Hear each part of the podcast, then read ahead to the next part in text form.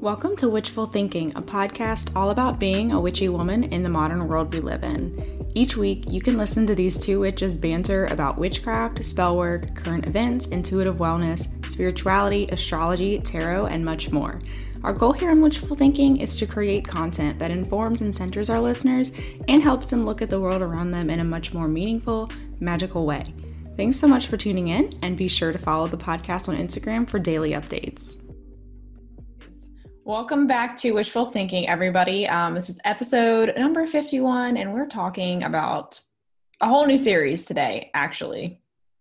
Yeah. Hello. So, we're going to be talking about inner child work, and it's like 10 o'clock at night Eastern Time. So, I feel really tired, and I am going to try to keep my energy up. but I'm really tired. I just drank um like a 12 ounce coffee it's 8 p.m. my time, so I can probably uh, have energy for the both of us. Okay, good. Because I'm going to be on mute for some of this, munching on cheesy bread. I can't lie. That's literally. You see my mouth full. I need you to keep talking. I was telling Brooke that cheesy bread is literally the answer to everything. That that can turn my day around instantly. I feel like it upped my mood. Like once I came back in here with it, I was like bouncing a little bit, like oh shit. But um, so first things first, people, if you missed our last episode, what are you doing? Second of all, if you did miss it, you also missed the announcement of our first launch merch. So if you haven't been able to check the shop out, definitely go and do that. You said our first launch merch. Our oh, first fuck me. merch launch.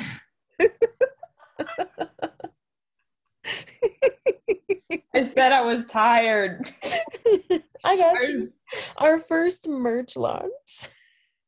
Yeah, pick it pick it up where I left off. So yeah, um check out our Instagram page, go to our link tree, hit up the site, check out what we've got going on. We just launched it last week. And uh, yeah, we're really excited. Um, thank you to everybody who has already purchased things. And we can't wait to see pictures of you wearing things, using things. Um, please send us your photos if you like. That makes us super happy. And yeah, Brooke and I have been wearing Brooke and I have been wearing ours. Um, and we took a matching photo on FaceTime together, wearing our matching merch. It's so cute. My fucking mouth is full. hey, you gotta get your serotonin where you can, and that's cheesy. Cheesy bread is definitely serotonin. Mm-hmm. One hundred percent. As I swallow my Lactaid pill that is serotonin as well. keep your keep your stomach happy. God, as happy as it's gonna get. My yeah. Stomach. Um, yeah. But um, yeah. So make sure that you check that link out. What was I gonna say? Shit. Oh, what the fuck was I saying? I will put the link to the store in the description of this episode, and it'll also be on our link tree, just like Liz said. Or um, we made a little post last Wednesday Mm-hmm. And just, you know, kind of like uh, just a little swipe through, you could see some of the merch. But obviously, to see all of the available merch, go to the website and let us know if you have any issues ordering. But we really appreciate you guys. And uh, more merch is actually on the way. So I believe hoodies are different, or yeah, hoodies are going to be dropped and different designed crew necks, differently designed crew necks, whatever. Can't speak. Harley, can you chill? I'm trying to make an announcement, and you know what? I'm already having a hard enough time as it is. Sit down. I just saw his little butt walk past the screen and it wiggled. I'm a shaky butt boy. Um, but yeah, so we just wanted to we just wanted to make that little announcement and we're super grateful for all of you who were excited before we launched it and and um, had questions about stuff and I don't know, it was just really encouraging for us. So yeah let us know what you order. We're super excited for you to get your stuff in the mail. And yeah, so uh, enough about us.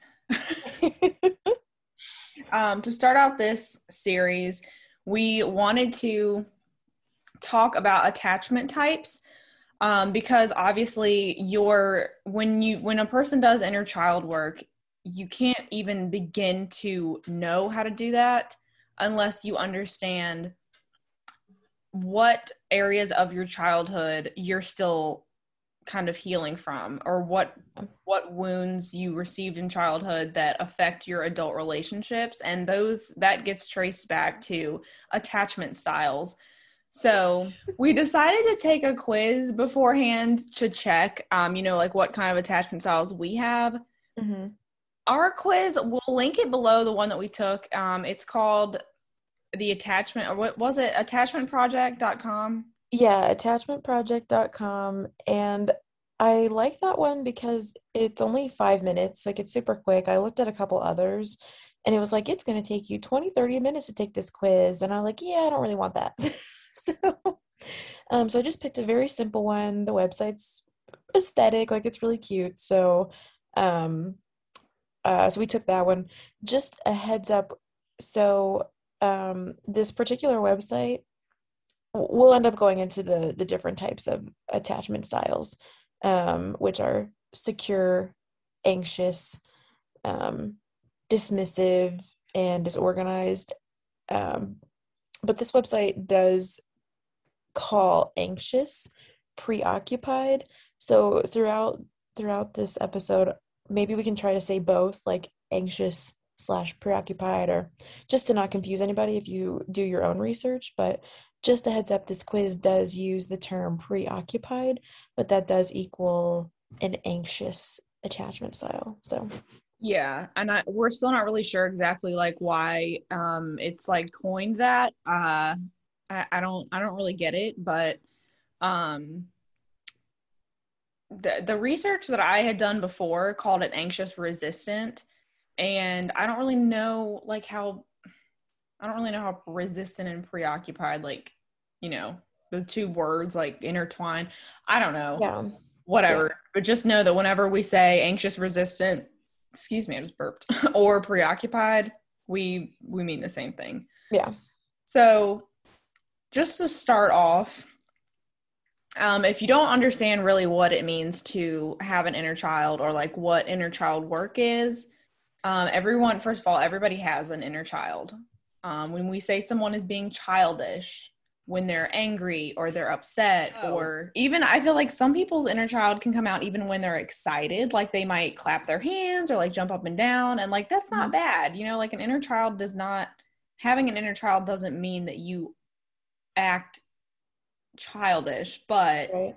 it's just like, just an idea. Like, you know, we're I almost think of it as like like there's an inner everybody has an inner Peter Pan, you know, there are parts of us that are just never going to grow up and even though you obviously you are a very different person from who you were as a child, like that child was still you. Just because you've grown, you've learned, you've been educated, you've had experiences, all these things um, have progressed through your life. Um, that child was still you, and you still have lasting effects of things that happened to you in your childhood, good and bad. Exactly. Like our our inner child is the part of us or the part of our our brains, I guess, that came to be or formed when we were really little and it sticks out in your adult life because of a lack of ability to emotionally cope with certain situations or stressors or adult relationships or just other people in general. Mm-hmm. Um, so I took some notes. So I'm going to like read a few of them because I can't remember all of this right now. Um, honestly, my brain is fried and this cheesy bread is opposite of helping me because it's kind of hard as a rock and I'm just kind of looking down at it like I want to say but I'm like, is it worth it though? Like, but um, so a lot of times we will get stuck in the same emotional states we were in as children especially when we're upset or we feel unsafe. Um, our relationships with our parents or our parent figures. So, if you're like me and you were raised by someone other than your mother um, or dad, I was raised by my dad and my grandma. Um, th- those relationships make the foundation for all of our adult relationships. So, you can trace everything the way that you treat other people as an adult, the way that you interact with people romantically as an adult, you can trace all of that back to your home base. Yeah. Um, and these relationships are called attachments. And actually, I I was reading in a like a medical journal last week. The theory of attachment comes from a study that was done back in the 50s where a psychoanalyst named John Bowlby studied children with their mothers in a room. And in the study, the mothers would, they were told to leave and then come back to the room. And then their kids' reactions were recorded. So these kids would do different things to get their mother's attention or to get rid of their mother's mother's attention like some of them would laugh or like cry or throw a fit um whatever and so the psychoanalyst came to the conclusion that this was like they were seeking attention or failed to seek attention out of survival instincts. And that's kind of where the whole attachment theory came from. The these children acted a certain way because of what their home environment was like. Yeah. so we're going to go through the four attachment styles. And honestly like I think this this time around, basically, I guess because of the books I've been reading, this is the first time in my life where I've really kind of resonated with just one. But I feel like over the years, I've been like, no, that's not me. Like I feel like I'm a, I have a secure attachment, and then like years later, I'll be like, no, it's it's anxious, and then like an hour ago, I was like, no, it's avoidant, and then the more that I read, I was like, it's I'm not. I don't have an avoidant attachment style. Yeah.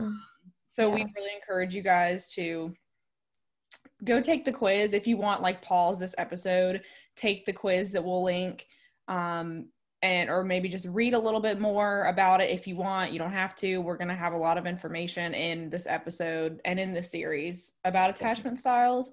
Um but if you want to you can pause this and you can look up the quiz and take it and then come back and listen um yeah. about you know just this if you hear Stephen laughing, I'm so sorry about it. We should just consider him a regular podcast guest. Yeah.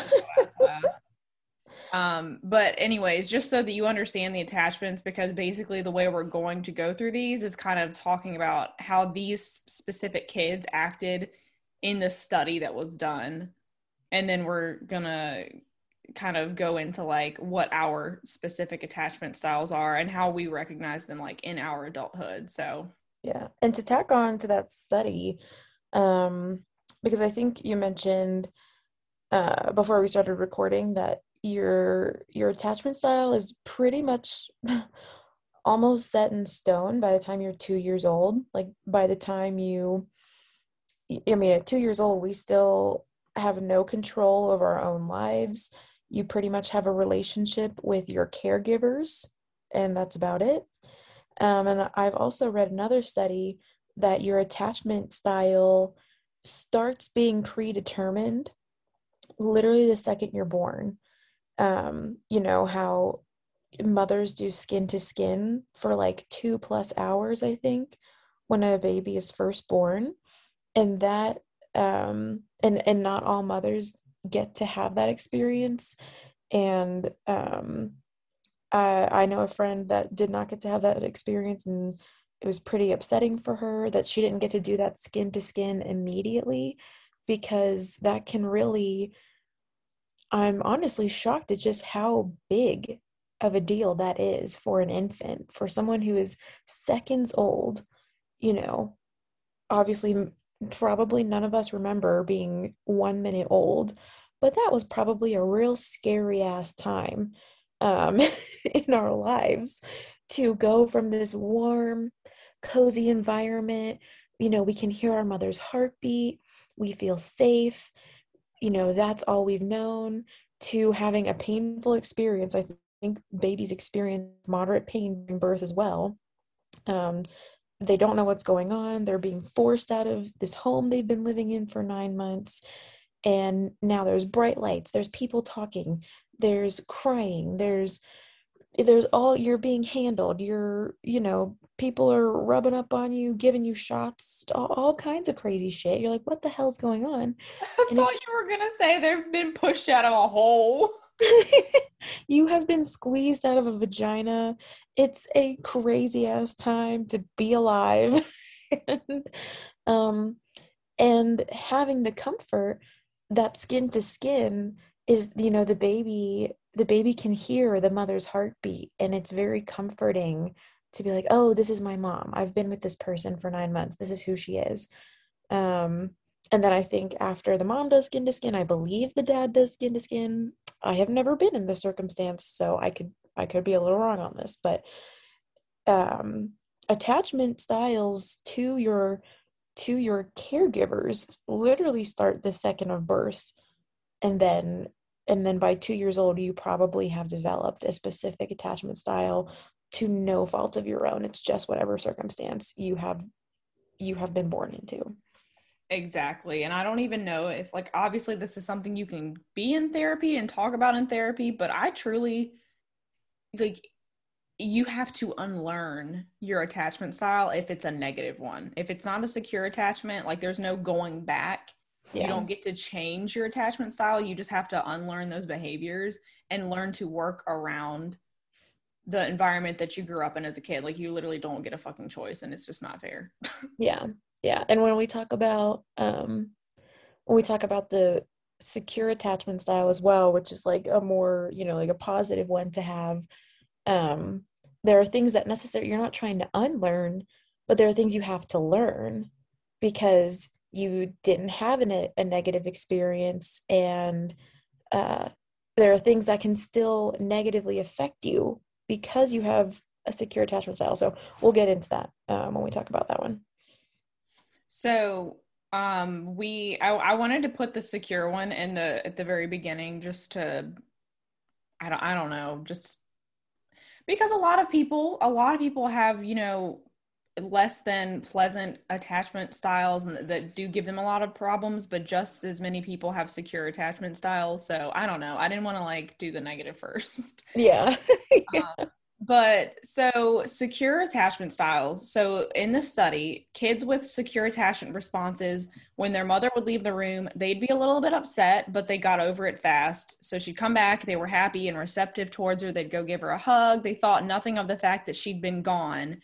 Um, they were not anxious. They weren't angry. They didn't try to punish her. And this signaled to, you know, the people doing the study that, oh, this child has a stable secure home environment they're they're allowed to express their feelings um, they understand that their mother represents safety and and security and this is like the ideal attachment style like this is you know the the child knows like they're they are dependent on their parent but they are okay to entertain themselves mm-hmm. without the supervision of their parent not to say like you know oh leave your kid alone and if yeah. it has a secure attachment style, it'll be fine. Like I'm not saying that. I'm just saying like this is the type of kid that you could drop off at kindergarten for the first time and they wouldn't be screaming every single day yeah. after like you know because most of the time you drop a kid off at kindergarten or preschool and the first couple days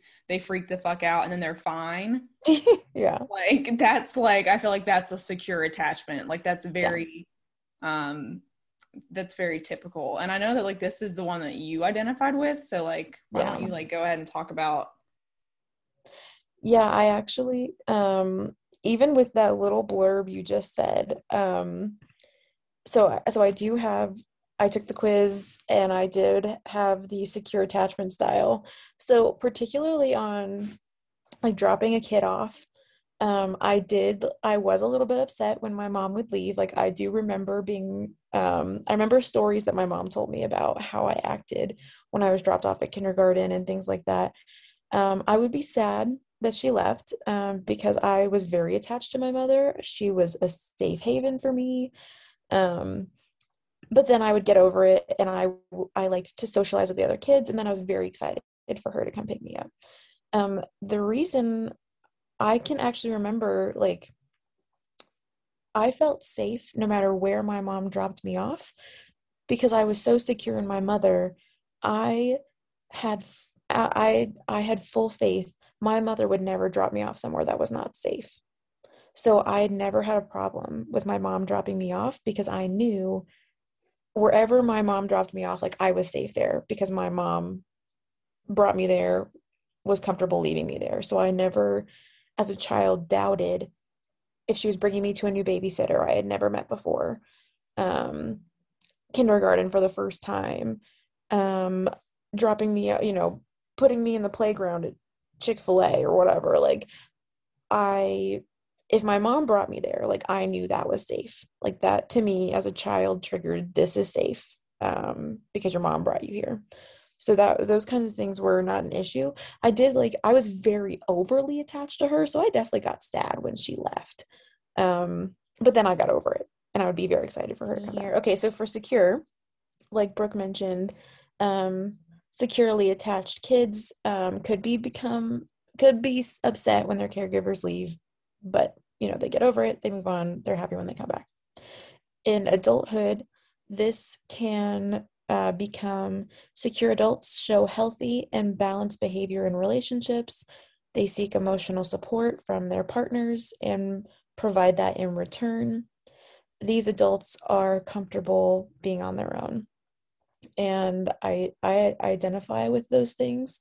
Um i I believe in the in the relationships that I've been in um, that I have exhibited healthy and balanced behavior. I'm not perfect by any means, um, but I do definitely seek emotional support from somebody that I consider a romantic or intimate partner. I want to be fully open with them and I want that in return. Like I want them to be fully open with me. I am someone who like i i won't hide anything like i will tell um in relationships friends um romantic partners people who i consider that i'm close to like i will tell them anything they're probably like I, you know, there's probably people who are like, Liz, like TMI, this is a lot. This is oversharing. And I'll be like, I don't care, bitch. I'm to tell you anyway. Like, like, I mean, I saw this ad the other day for an app. Um, and it like you can connect with all your friends and like track your poops. and, I was, and I saw somebody reacting to this app and they're like, oh my God, oversharing. Um, and I was like, I would do that. what? and you can track your shit.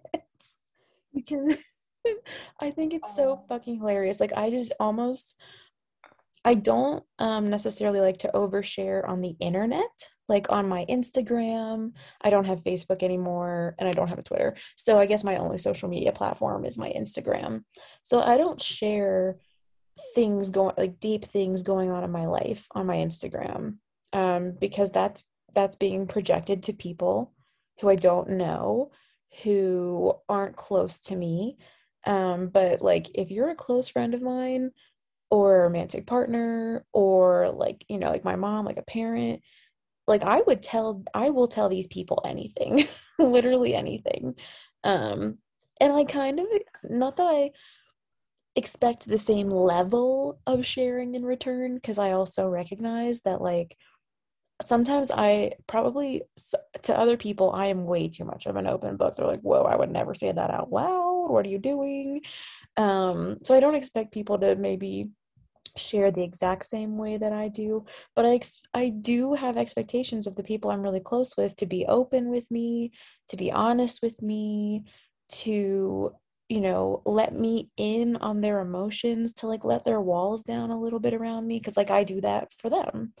Um and and and then the last one was these adults are comfortable being on their own. And I would I would say I am com- I'm very comfortable being on my own. I've always been very independent. But a comment on that specifically is due to the different traumatic events that have happened in my life. Um, when things really hit the fan for me, it's hard for me to be alone. Like when shit hits the fan, I like emotional support. So it's hard for me, it, it can be hard for me to be alone um, if I'm going through something. But like when i'm when i'm stable like right now i consider myself emotionally stable i'm very confident on my own being independent but also i am an overly independent person that is due to trauma um, because I lost both of my parents so young.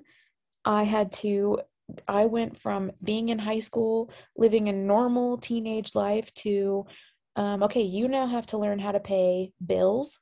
You have to learn what bills are. You have to learn what happens when you don't pay bills. You have to, you know, I was kind of, you know, just shoved into life, uh, into the deep end. Um, and so I have this trauma response now of I have to be able to only depend on myself because literally if everybody I know were to disappear, I have to be able to survive. Um, so I am comfortable being on my own and independent, but I also recognize that, you know, sometimes I'm a little bit over I'm very, very independent, and that also comes from that's a trauma response because I feel like I can't rely on other people sometimes um, in case of emergencies. If those people are gone, if those people go away, I have to be able to do it on my own. Um, and then there was this last category that tells you, like, maybe how you might be as a parent with this attachment style. Um, or maybe maybe you could relate if you think your parents had this attachment style. So, um, and this is from the same website, the attachment, the attachmentproject.com. Um, so, secure parents are capable of regulating their emotions. They create a compassionate environment for their child, and they view their child as a separate person, but they also empathize with his or her expre- uh, expressions and experiences. And I thought it like I had no idea when I took this quiz what attachment style I was going to get because in the quiz you rate um it it does put like mother and father but it could be like like Brooke took the quiz as father and grandmother or it could be a guardian like you know you you adjust it to who was the person that felt like your guardian growing up. Um so I was rating my mom and my dad and um my dad failed the quiz all right? He did i totally failed was in the i mean and and that's just what happened um but my mom uh ranked you know you rank from like 1 to 7 1 being the lowest 7 being the highest. My mom was like a 6 or 7 pretty much on every question. My dad was like a 1 or a 2 maybe a 3 on some. Um and so i didn't know if i was going to get a secure attachment because like i i didn't have the best father figure growing up. Um, but the thing is is that my dad also wasn't very prominent. Uh, my mom was was my mother and my father to me. So i think it makes sense that i i did end up with this secure attachment style because i felt all of those things in her home which felt like my main home um, she was able to regulate her emotions and she was super compassionate and recognized that I was her daughter, but I was also my own person and empathized with me and was there for me and things like that. Um, and something I wanted to mention so you know all of this seems like great and dandy and this is probably i mean this is the healthiest attachment style to have um, but what i have experienced the, the negative that i've experienced having a secure attachment style is um, I picked up when I was taking the quiz because some of the questions were Do you feel like you can depend on a romantic slash intimate partner? And my answer is yes. When I choose somebody and they have chosen me to be romantic partners, that is someone I can depend on. I would never ever get into a relationship uh, romantically with someone I think I can't depend on. That's super important to me. And there were questions like, do you feel you can be open with this person or with someone who you choose to be your romantic partner? Absolutely. I, I, I could never choose someone to be a romantic partner that I felt I couldn't be open with. Um, and then one more example was like, do you ever worry that you like this person like much more than they like you back and and those are just things that never cross my mind um because I have a secure attachment style. But where that has bit me in the ass is I have let people in and I have been too trusting of people. So I I put dependency on people who I thought I could depend on and it turns out I could not depend on them. I opened up to somebody who I thought I could open up to. And then it turns out, um, you know, this person just ended up using my emotions against me and gaslighting me with the information I told them. Um, so that I would say, at least from my own experiences, that's the negative side of the secure attachment style is is if you get in a relationship and I, I, guess I am directing this specifically towards romantic relationships, but it could also be applied to friendships and things like that. Is I I gave my trust and all of my secure attachments to styles uh, to somebody else who uh, ended up taking that and walking all over me with them because I trusted them so much. I thought I could depend on them. I thought I could tell them X, Y, and Z. Um, and that ended up to uh, that ended up in a negative situation. But I still, you know, even though that happened, maybe this is because I have a secure attachment style. I don't have problems opening up to people. So I, I like I looked at this, you know, whatever relationship that happened with, I can see what went wrong. I can see, okay, this person has some things to work on. I'm not saying I'm perfect by any means. Um, but I, I can see where things went wrong. I can see red flags now that I'm out of it. Uh, looking back on things, which will hopefully give you the knowledge to not make the same mistakes in the future. But I still have no problem opening up to people. Um, I still have no problem giving my trust to people. But I do know that like I need to. I can't. I can't just trust anybody who, uh, who makes me feel loved necessarily when it comes to romantic partners. It's so crazy to me to hear you say like you've never had the had a thought of like, do they like me back? Like, I don't know anyone. I like I've all like I, I think like that. I think like, what if they don't like me? Like I panic and I think that like, you know, I'm not enough or like I just my mind immediately, you know, upon meeting not like a not like in friendships. I've always been like pretty confident about the way I come off to new people when it's just yeah. like, you know, meeting another girl or something. But like definitely in relationships, I always think the exact opposite of you. Like, what if they decide they don't want me anymore? And I just thought it, that was normal. I didn't know that people didn't do that.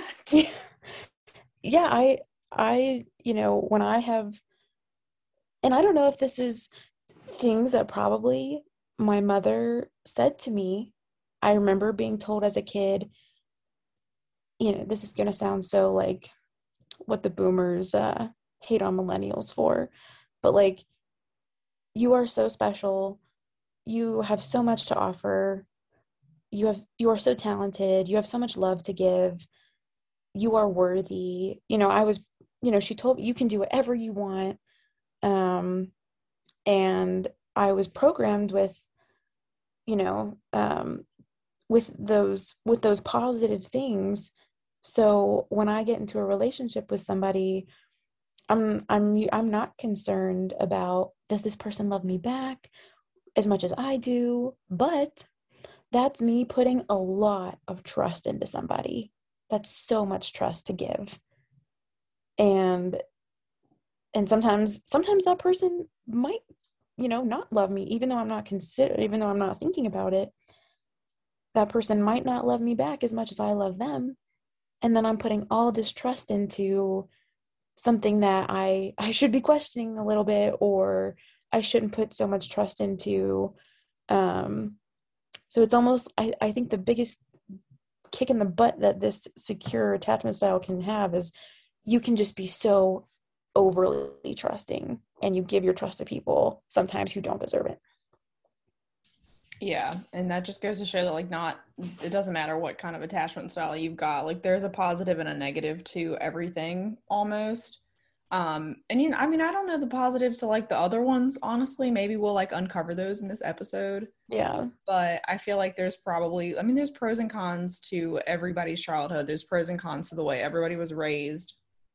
Um you know, but I mean, yeah, I think I mean, good. even with, um, so whichever one of these, maybe it's anxious, maybe it is the anxious one when we get there. Like, if you don't put if you don't give a lot of trust to somebody so that can be a negative but also like you're guarding yourself and you might save yourself from situations because you're so guarded on things that you know for me with relationships i used to just wear rose colored glasses and it was very difficult for me to see red flags in people because i put so much trust like oh no that person would never do that because i would never do that mm-hmm. but that is not the case i can't apply oh i would never do that does not mean that somebody else would never do that um yeah. so yeah i'm sure there you know like you said everything has positive and negatives and um it'll be interesting going through this list and because I, I think the secure one is probably the most um it's the healthiest one to have but still you know everything in life can bite you in the ass a little. I also agree with the whole like i do the same thing where i'm like oh my god like they would never do that to me because i wouldn't do that to them. Um especially with like friendships and stuff like I, I can't tell you how many fucking times some shit has happened and like one of my other friends called it and was like I told you that person was a shitty friend. I told you that person was didn't have your best interest at heart and I'm just like you couldn't have paid me to think that they would do this. And like that's where this type of stuff gets muddled, I think, and where people can sort of relate to multiple attachment styles because you don't always treat or you don't always like interact with your friends the same way that you interact with a romantic partner. Yeah. Um, I mean, I like I said, like I don't I don't assume like um like when I met you, I was never like, oh my God, what if she doesn't like me? I was like, no, mm-hmm. like we get along great. This is great. This is fine. Yeah. But like with, you know, romantic relationships in the past, it's totally different. Um, so I mean, I, I don't know. Like Yeah, you could totally have one attachment style towards friends and family and another towards like romantic, intimate relationships for sure. Yeah, and I think a lot of that too also is like the kids you grew up around, what kind of friendship you you had when you were a kid. Um mm-hmm. that teach I mean that teaches you how to be a friend, that teaches you right. how to not be a friend. So I'm sure if you grew up with parents, um well, you know, were they married? Were they not married? Did they get along? Did they not get along? Was there fighting? Uh or did you have a guardian that like, you know, uh did you trust the guardian? Did you not trust the guardian? And um yeah there's a whole there's a whole lot of things that uh a big old melting pot that just fucks everybody up. The next Shit. one we're going to look at is anxious resistant and this is the one that um the uh website calls preoccupied. So if you or they call they call it anxious preoccupied. So these kids in the study they got stressed as fuck every single time they're uh, uh, whenever their mom would leave they were so dependent and so clingy on her that when she returned not only would they not calm down they would punish the mother and wouldn't hug like if the mother was like come here let me hug you or like like whatever they they turned their back they shoved her away they were nasty they were mean they wouldn't look at her like at all. And it that stems from a fear of like i don't even want to give her this affection because she's just going to leave me again. What if she leaves me again? Um and so uh, the attachment project says that children with an anxious preoccupied attachment tend to be sensitive and responsive to others needs often at their own expense. They experience distress when their parents leave and it's very difficult to soothe them even when the parents return um, and so this is the one that I resonate with the most. I kind of think I'm a mixture of like secure from my grandma and my dad, and then anxious, preoccupied from my biological mom. Um, anxious, preoccupied attachment can cause anxiety disorders and attention deficit disorders in adulthood. And adults with this attachment style tend to be self critical and seek validation from others. So, I at first when we were doing this quiz, I thought that I was going to be avoidant because the avoidant children were they, I mean they didn't give a fuck. They didn't give a shit if whether their mom came or went. Um which is a sign of like not really being taught in the home that it's okay to show your feelings, express emotions, but we'll get to that that one in a second. but the reason that we kind of, I mean, when I took the quiz, I got preoccupied. Um, and I'm I'm not really sure why. I know that I'm a very anxious adult. And I know that as a kid, I mean, I've bitten my nails since kindergarten. I literally have bitten my nails down to the quick, not the quick. I'm not a cat. Damn. The cuticle. I said the quick.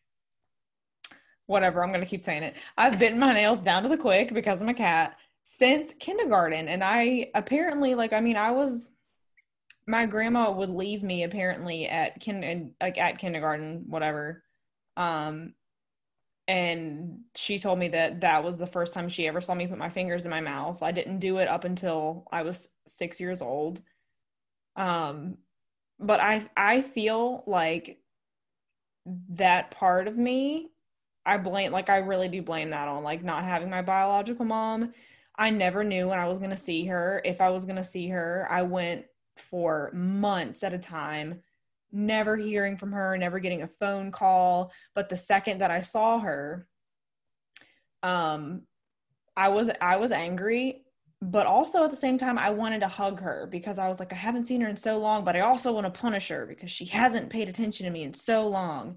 Yeah. Um, and I mean that's like anxious resistant. Like you're anxious because you're like, when am I gonna see them? When are they coming back?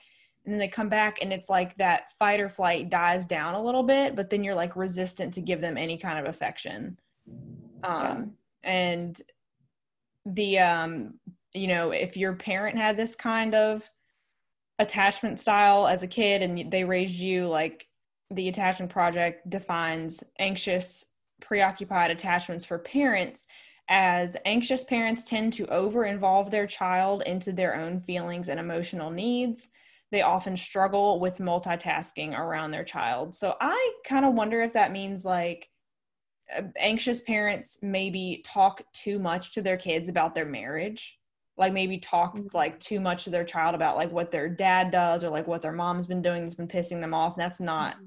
like or really like or like finances like if you're not doing well financially obviously a kid can't a child a five year old cannot do anything about how much money you're making and if you're going to lose your home and that puts a lot of stress on a child that like they literally have no control over. Um and yeah re- relationships and and involving them in a lot of their emotions that just they have zero control over. Yeah. Like they just involve you in too much shit that doesn't have anything to do with you. Mm-hmm. um, or you know even you, weren't a child at this point anymore but like times when you would talk to your mom and and have just these awful conversations um and she was projecting her feelings onto you.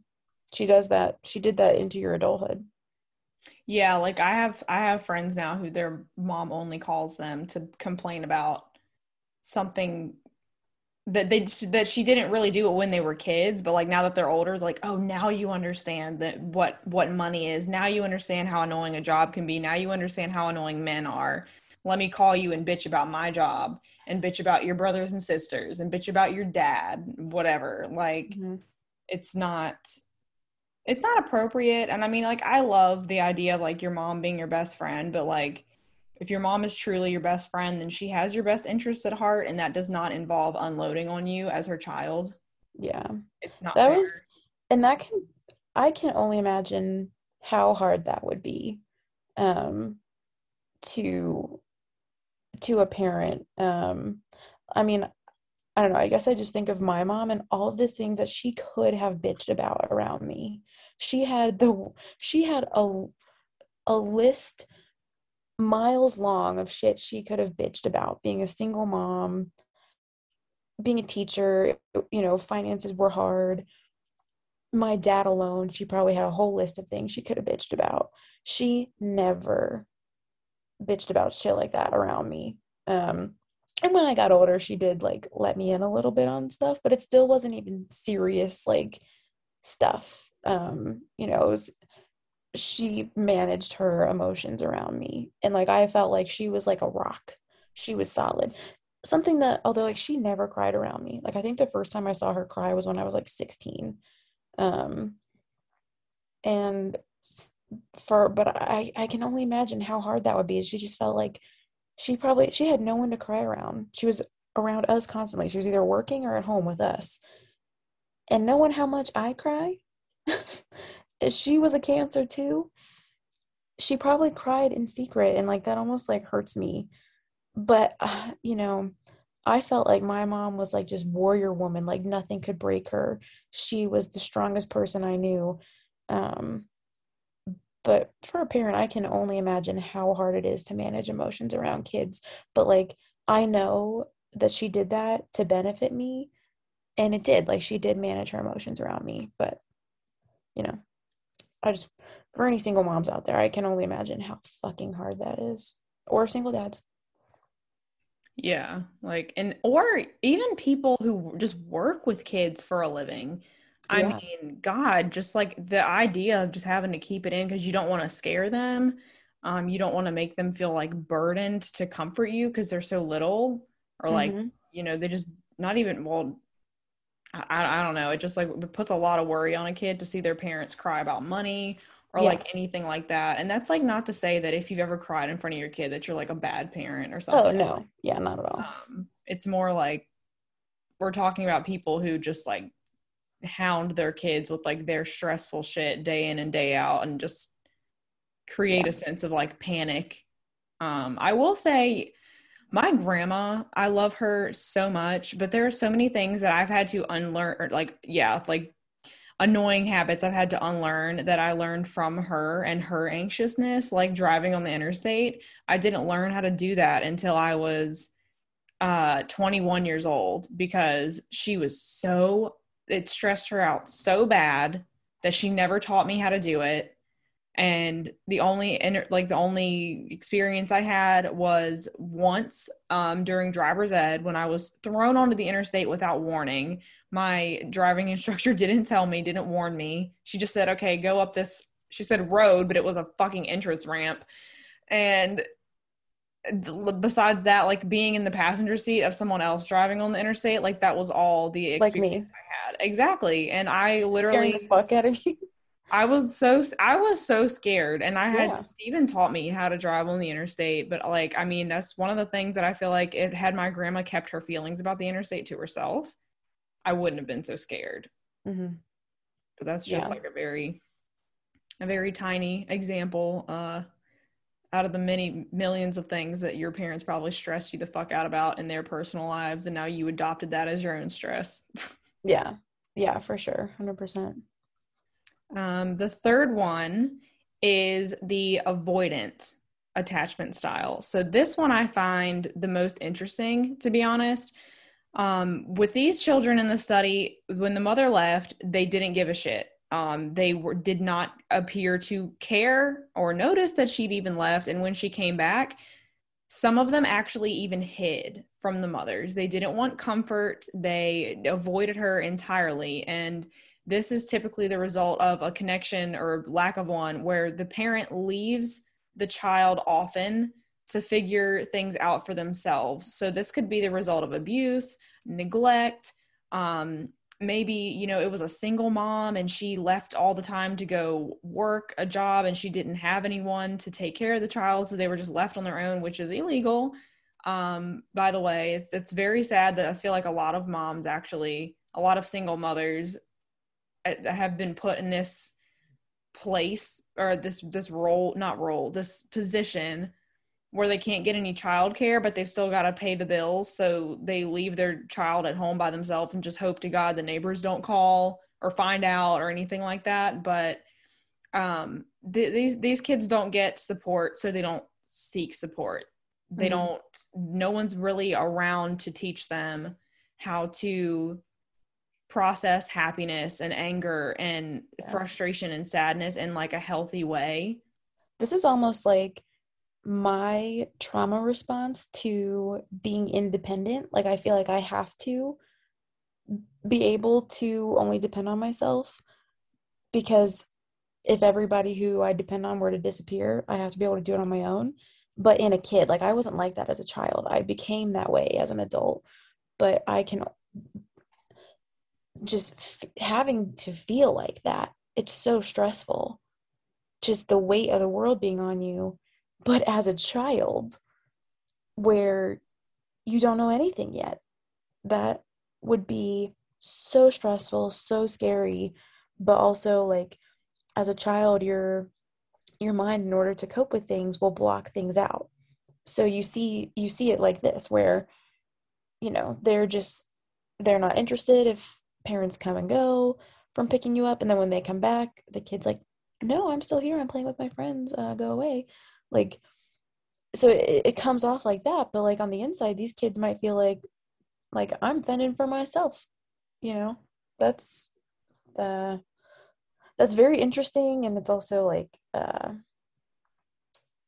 it's it's a, that's a lot for a little for a child to feel like they have to be independent on their own yeah and it's also like the the type of parents that raise their children that the kids end up having this type of um attachment style like these are the parents that are like stop crying. Like you got to pull what, what was that thing you said? Pull it up by the bootstraps or pull something? you up by your bootstraps kids. Like they expect the kid to be extremely independent and just tough it out and suck it up and they can be very dismissive of emotions and feelings to the point where the kid just doesn't even bother. The child doesn't even like they if they feel an emotion they're just like this doesn't matter or it's not valid because the one person who's supposed to care really doesn't. Um and a lot of times these people end up violent. Like they end up extremely angry. Maybe they don't have a lot of friends in adulthood. Maybe they're antisocial antisocial. They just don't know how to connect mm-hmm. um because they it's just not knowing how to manage any emotion happiness sadness anger joy um and that that can that affects your social life. Because yeah you don't when you're angry you don't know how to release it and things just get bottled up inside of you until you just burst one day. Or you know when something's when something makes you super happy you're almost like am i allowed to feel this way? Mm-hmm. like how do i show that? Um yeah. yeah. Or they might like people like this like don't know how to that like they might be the kinds that are like I hate hugs. Like hugs physically make them ill. Mm-hmm. They, they don't want to be squeezed. They don't want to be touched. Like I mean, I feel like almost everybody has like a couple friends who are very weird about hugs or being touched or like they're not super affectionate with their partners and like that's fine but also at the same time i there's a reason that that phrase said like were you not hugged as a child like there's a reason that exists because like by nature most human beings like to be comforted and feel mm-hmm. safe and it's just like a very stark difference between yeah. like someone who's like i'm sad i want a hug and someone who's like i'm sad i'm going to show it by being aggressive or i'm going to show it by completely shutting down and not speaking about it and just letting it mm-hmm up until eventually, I don't know, not to get, you know, uh, what's the fucking word? Whatever, not to get crazy up in here, but like, look at the amount of shootings that have taken place. Do you think those children were were hugged? Do you think they grew up with a healthy attachment style? No. Yeah. Oh, yeah. Yeah, they definitely. That would be interesting to know.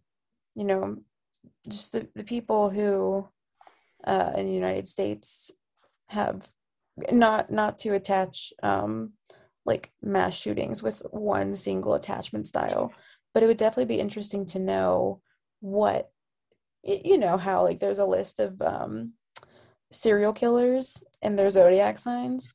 We all know the top three serial killers okay? We know you virgos geminis and pisces.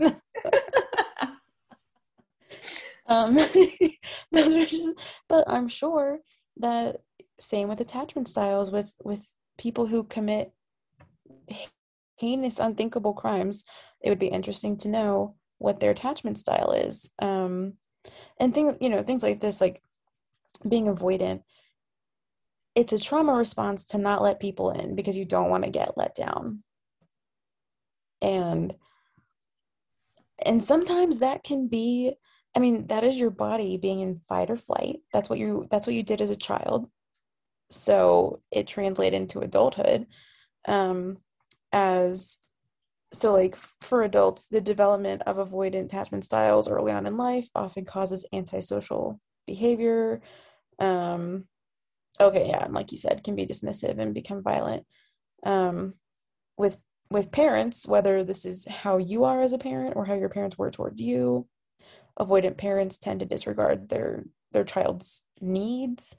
Um they can be really strict really controlling. They don't tolerate any strong emotion. Um and you know i i still can see in this positives like i mean not that it's it's not always going to be a positive but if this is your attachment style you are not going to let anybody in who is treating you wrong.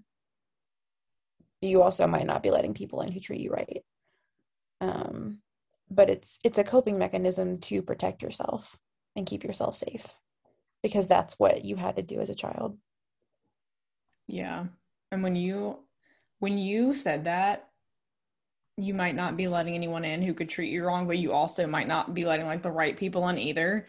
It made me think of um this uh i mean you know who this is because i've told you the story. I'm not going to name the person but this person that i kind of uh, kind of dated not really in college um but he had a very rough childhood that i only really found out the worst parts about after we were no longer friends. Um and he, i'm thinking about it now i feel like he had a very avoidant attachment style because um the second I showed this person any kind of affection, he was super uncomfortable, but he like still wanted affection. He I don't feel like he just didn't know how to ask for it.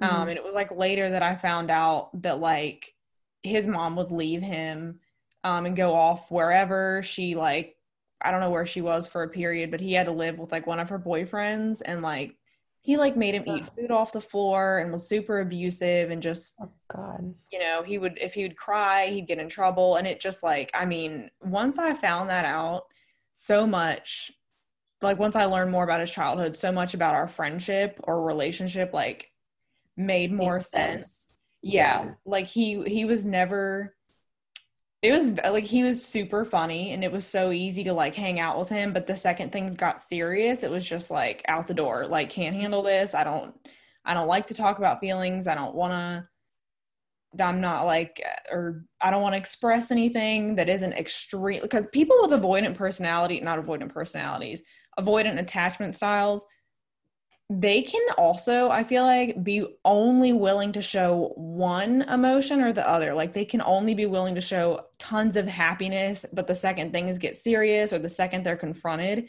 they can't handle it. Or they could be super fucking mean and angry and hostile and the second someone tries to come to them with like love and affection they're like ew fuck no and they mm-hmm. leave.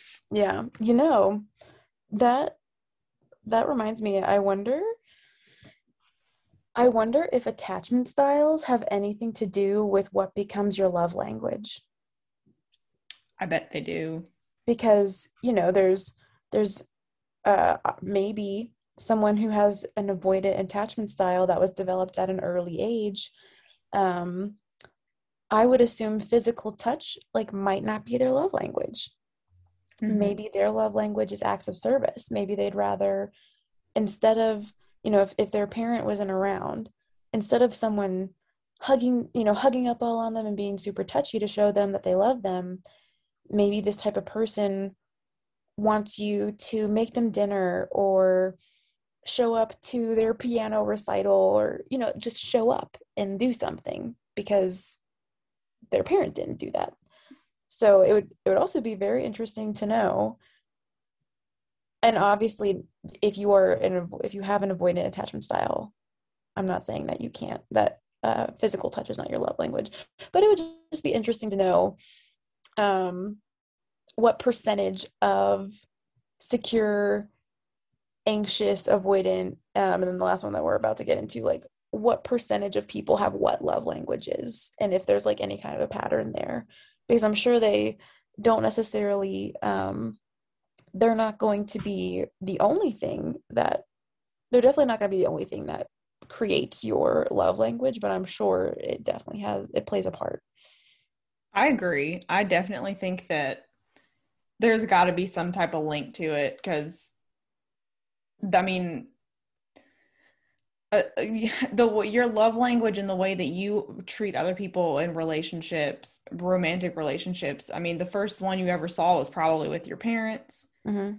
Probably, yeah. you know, if your parents were split up, like that's the first thing, first yeah. idea you had of like what romantic love was. So I definitely think that I don't know. That'd be interesting. We should look that up yeah. one day. Like and I, I personally think that everybody. So I think I think most people identify a little bit with each love language, um, but then there's like you know like a prominent one. But I think for a lot of people, also there's like how you like to receive love, and then also how you like to give love. Because how I like to receive love is not how I like to receive love and how I like to give love are two different love languages. And then you've got the other person, and they have their own receiving and giving um, that you have to, you know, incorporate and think about. And uh, yeah, that would be interesting to know. Love languages. I feel like there's already so many episodes on them, but I mean, one day we'll probably end up doing one. Probably. Let's be real. yeah. Um, the last attachment style is disorganized and disoriented. So, this is the most rare one um, because there's no predictable pattern of response. So, some of these kids, when their moms would leave, they'd be really stressed out. And then other times, they'd be more avoidant and they really just didn't care. They were like, eh, whatever. Like, they, her presence was just irrelevant. Um, in this, this kind of thing, again, this is also associated with childhood neglect or abuse. And, you know, uh, if you if this is the type of attachment style that you resonate with the most there's a chance that you've probably lived in like a very unpredictable environment. So you aren't for or maybe for a long time you weren't sure what safety was how to create it um, what types of people and places represented safety and security. And i don't know for this this one kind of makes me think maybe um, those who were like in foster care or had to live with their grandparents for a short period of time or like lived with their parent their biological parents off and on throughout their childhood might have one like this because they never had a true home base. Like they were being switched off and yeah so. Yeah. Yeah th- their life was disorganized. Yeah. There was no constant uh there was you know that's something that I think is really huge for kids is having a place that's home.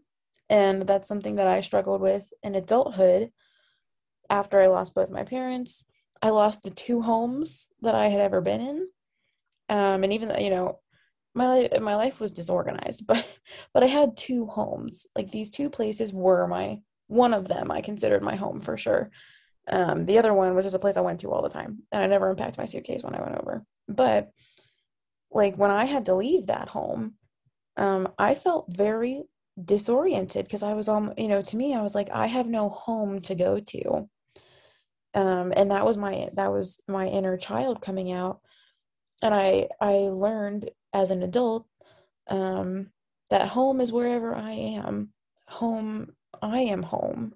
So wherever I choose to be and plant myself is my home. But like when I was still working through trauma, I didn't feel like I had a home, even when I had my own apartment. I was like, well, well, where would I, you know, when people say they're going home for Thanksgiving, like, where am I going? Because I can't go back home. Um, and that's that's uh that can really uh hurt a child to i mean i only know how awful it was as an adult to feel like i didn't have a home and I can only imagine that feeling as a child. Like not knowing who's going to take care of you and not also not even understanding that you shouldn't even have to worry about that. Right. That literally shouldn't be your job. like you literally should not You should job. not have to worry about that at all as a child. We were watching Shameless the other night and this is going to be the last season of Shameless. Um but so spoilers for anybody who's watching tune out the next like 30 seconds there's a part where you know everyone's like moving on in their lives and like they're thinking about selling the family house and um i don't know if you've ever watched shameless but basically like it's a show about like an alcoholic father um and an absent mother and these kids all raise each other. Like they all take care of each other.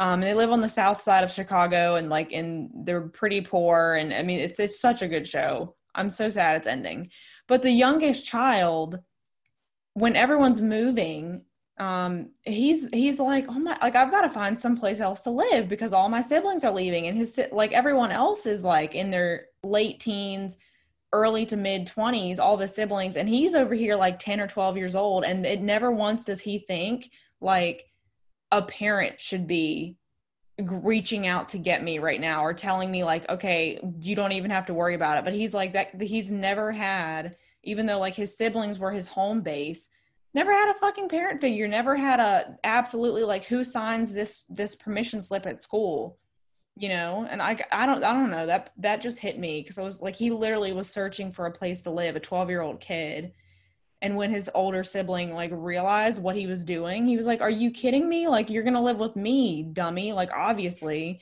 yeah. like the, i mean he didn't know because he's he's never he had never known um a, a life where oh, you need to live with someone, pick mom or dad. Oh, you need someone to sign a, a school like field trip form, mom or dad. Like never had that. It was always which sibling is available, who's the mm-hmm. oldest who can sign, who can forge mom or dad's signature. It fucked me up. I don't know. I feel like that reminds me of this the scene in Harry Potter oh. where they're all going on a field trip and he's not allowed to go because he didn't have a parent to sign his permission slip and that really fucking hits home for me. like, and Professor McGonagall is just like, I'm sorry, sorry. Like you have to stay here. That is such a sad scene. Why the hell didn't she just sign it? They knew his struggle. Obviously, they knew his. He didn't have parents. Come on, McGonagall. Shit. Like, and then they they knew the fucking Dursleys weren't gonna sign that permission slip. Yeah. Like. Yeah. Yeah, that scene made me so sad and so angry because I was like, he doesn't get to go on the fucking field trip and you know his situation. yeah, he didn't get to go into what was it, Hogsmeade? Yeah, I think so. Made me mad, but at least you know what? At least that boy got his little invisibility cloak on. You can tell how much we've watched those movies. I know yeah. them fucking movies like the back of my hand. Yes. I have no shame. I will watch them. I watch them nonstop. I will watch those till the day I die. Yes and I'm gonna make my kids watch it, and they're gonna probably have trauma from it and be like, "My mommy used to make me watch the Harry Potter movies on repeat from Thanksgiving all the way through New Year's." Damn right, I did. Absolutely. shit. oh shit. Anyways, um, so basically in this series, what we're gonna be talking about is not only these attachment styles, but how they link into um different types of inner child archetypes, um, inner child wounds, the way that we can heal our inner child based off of a wound, based off of what our archetype might be, and based off of what our attachment style, what which attachment styles we resonate with the most. And honestly, like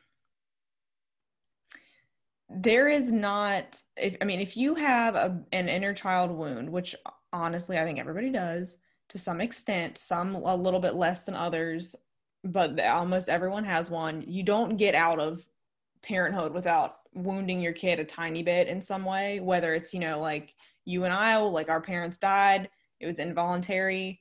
We don't hold that against them, but it's still a wound. Um, regardless of like what kind of wound you have, there's a huge chance that that wound is going to be activated in some way by the person that you have a romantic relationship with um it's a very sensitive thing like it's super you don't think about it until maybe like years down the road maybe when you're not even with that person anymore but it is truly fascinating the way that you interact with someone on a romantic level based off of what you did or didn't receive as a kid Mm-hmm. yeah 100% like sometimes I sit and I just think like would I have even gotten in my first serious relationship had my dad still been around? I don't think I would have. I I feel like if my dad had still been alive, one I wouldn't have gotten away with sneaking off. First of all, that never would have happened.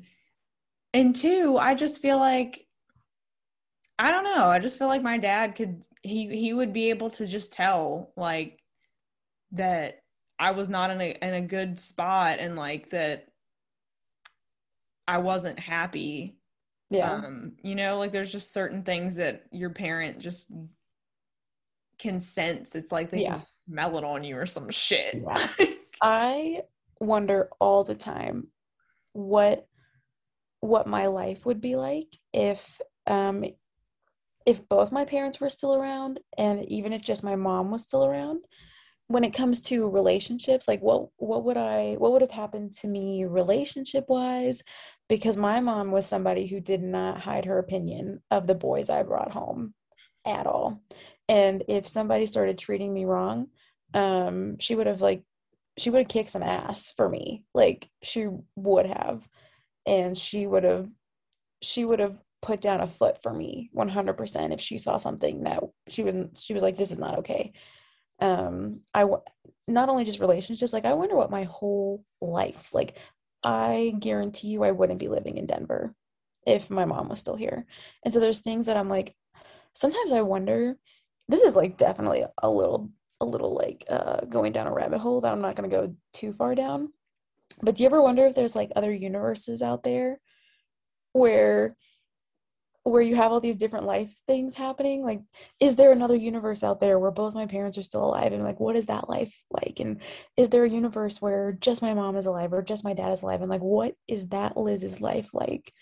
And and then it makes me think about you know the things that i don't like that happen to me in this in this dimension in this universe but also the things i'm really proud of the things i'm really happy that i have achieved and I don't know. That's something that, that I can literally uh, think about for hours and hours. And it's usually when I'm trying to fucking go to bed. Um, those are the kind of thoughts that come into my mind. What are all the different universes of Liz doing right now? what is her life like? Um, but I definitely think about that for sure when it comes to relationships. It's just, you know, if it were if it were this way, if this hadn't happened or if this had happened, like like what type of person would I have been like and how would have that have just affected my relationships in life. Sometimes I think whenever you're faced with like a really big decision and you have like two or three options, even just considering the other two options that you don't end up picking, I feel like it causes some type of like energetic like butterfly effect and on some plane you create that actual reality it's not in this one, but it's out there. Like, mm-hmm. I don't know, say that, you know, before you moved to Denver, you were thinking, like, what if I don't move to Denver? What if I just stay in, what if me and, what if I stay in, in Harrisonburg with Brooke and we both end up, I don't know, I don't have any idea what it would have been like, but I feel like on some plane, like that actually exists in some aspect. And, um, I don't know. I'm trying to think of like something else where Hold on, what just happened?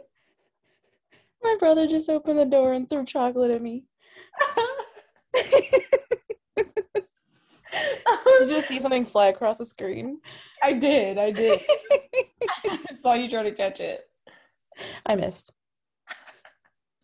um, yeah, no, I, it would just be so weird. It's I think about all the time because I was so attached to my mom. I would have never moved across country. I think I would have moved because I hated the town that I was in. But I I would have still moved I wouldn't have moved to Denver. Maybe I would have moved somewhere else in Virginia, maybe somewhere else on the East Coast. But like like she was my best friend. Like I wouldn't have moved so far away from her that I couldn't like drive to her in a day, you know. Um and so like where would I I would be living somewhere totally different. I would have a different job. I would have different relationships. I would know different people. Like I would be a whole different person. And it's just it's it's very crazy to start trying to imagine and it's not something I like dwell on all the time because you know that's a lot of energy and emotions to put into something that's not happening to you but it's very interesting to me it's just interesting Mm-hmm. It, yeah. I'm just, it, I don't know. I don't know why I'm so interested in that kind of stuff, but I am. Probably because you like the idea of like there are the possibility, just like it exists out there somewhere. Like it, nothing, it, the idea of a different life never ended for you. Like it's somewhere out there it exists. Maybe next time around you'll be born into that that reality where like you know your mom's still here. Like yeah. I like to think that I don't know. Oh my God. Now I'm getting down the rabbit hole. I was just going to say, like, sometimes I like to think of like maybe in our next lives when we're reborn, we're reborn into this life, but like certain events do or don't happen. Yeah. And sometimes, like, it's really hard for me to, because I, it's just, that's not how this lifetime played out. But sometimes, because I'm not necessarily somebody who believes that all things happen for a reason. I think some things happen for a reason. Um, I don't think everything happens for a reason. And that's because I don't, to me, I just don't have the answer. And it's very morbid for me to think that my mom died for a reason. Like, that's a morbid thought. I don't like thinking that she died for me to learn a lesson. Like, um, I would be angry, you know, that makes me angry um, to think that her she was taken away all because I had to learn some type of lesson in this lifetime. Now, is that the case? Like maybe, and maybe it's a morbid fact. I don't, but I'm never gonna know. Um, but something that's also kind of uh not a morbid thought, but just like has pros and cons is if my mom was still here, I and I don't think I would be as strong as I am today. Like I don't think I would I think I would probably still put up with uh, men walking all over me because I allowed that. I let I you know not that not that I let that happen to me. They did that to me, but I wasn't strong enough to see that it wasn't okay and that I needed to kick them out of my life. Um, I but maybe not. Like maybe I would have learned that lesson still. But sometimes it's hard for me to think if my I know that I am the strong person I am today because of the shit that I've gone through and losing her.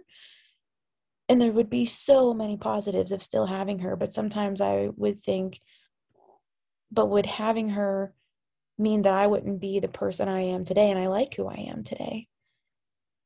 But obviously, that's a question I will never be able to answer. So I don't think about that too much because that's like a negative thing. It's like, to me, it's like thinking having her would mean that I wouldn't be me but I would I would be me if she was still here. I would be me. I would just be a different version of me.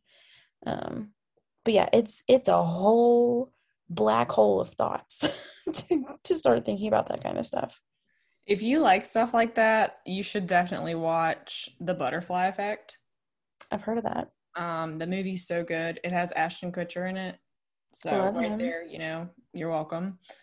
uh, I still think he's so cute, but uh yeah that movie's all it's all about alternate realities and um his dad actually dies uh when he's like a young kid i think so it's just a bunch of it was a bunch of shit. Also there's a netflix tv show called dark. Um if you are interested in like time travel or alternate realities or things happening on like a like a linear linear plane scale whatever that's another one. Just make sure if you watch it, I'm sorry, but you definitely should watch it with the the English subtitles and watch it in German because when it's in English, it just like doesn't translate as well. And also the people's yeah. lips aren't synced up if you if you listen to it like with english voices.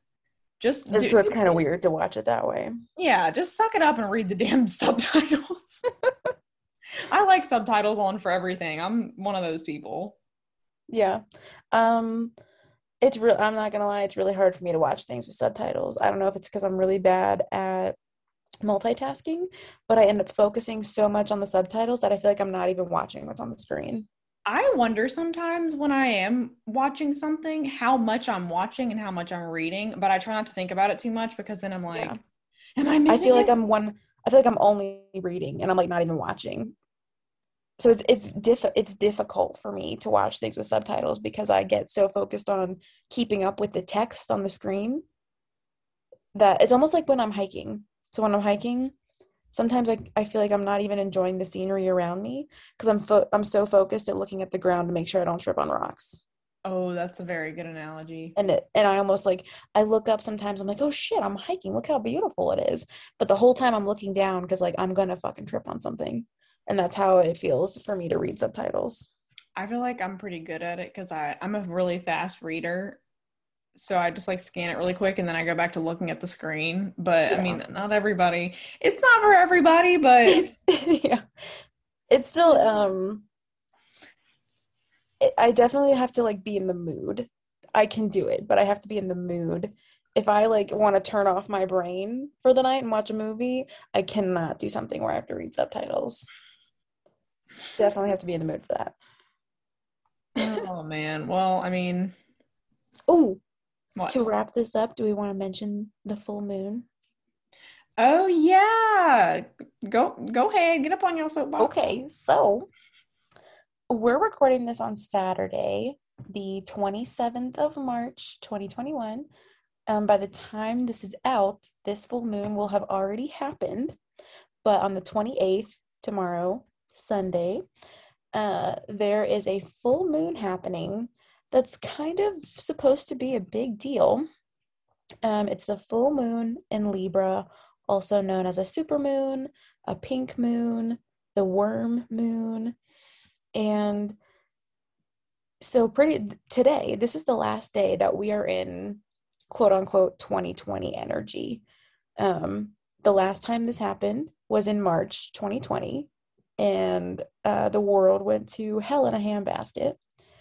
And a lot of people are just, I think, really just trying to manifest I guess I put I shouldn't say trying to manifest. A lot of people are manifesting that this full moon is just going to be a time of change, some fresh air and and bringing balance back to our lives. Um so with so Libra is primarily a peace loving sign. And obviously this whole past year did not feel like a peace loving year. The 2021 Libra full moon arrives, it's directly opposite of Venus, which is very harmonizing, um, but also opposite of the wounded healer, Chiron, both in Aries, so the sign of the warrior. Um, and this article that I found had mentioned, you know, don't be surprised if long-standing issues rise to the surface starting this weekend the trick is to lead with love and remember that at the end of the day, you're sitting on the same side of the table and you can create compromises and just knowing that everyone can have everybody's best interests in mind. It's about people coming together. Saturn will be uh, in trine this full moon. So hopefully, people feeling like, quote unquote, we can all adult together. We can be we can be calm. We can understand each other. We can talk. We can have communication. You know just even when anxieties come up feelings are hurt we can come together. Um, and and this is just a time of trying to feel like we're putting balance back in our life because this whole past year has felt anything but balanced and and creating our new normal because i think what a lot of us are realizing i know this whole past year a lot of people have said you've probably heard it you might have said it. I want to go back to normal. I want to go back to normal. And we know that normal's not going to happen anymore but also like like the way it was before the pandemic but i we don't want that anyway. We as a society, as a human race, made so much progress during this whole time, realizing that our relationships are so important with our friends and our family and our loved ones and and bringing to light social injustices and you know just so many things that we learned we didn't care about you know, I don't give a shit about when I when I have to go back to work and probably in the next few months.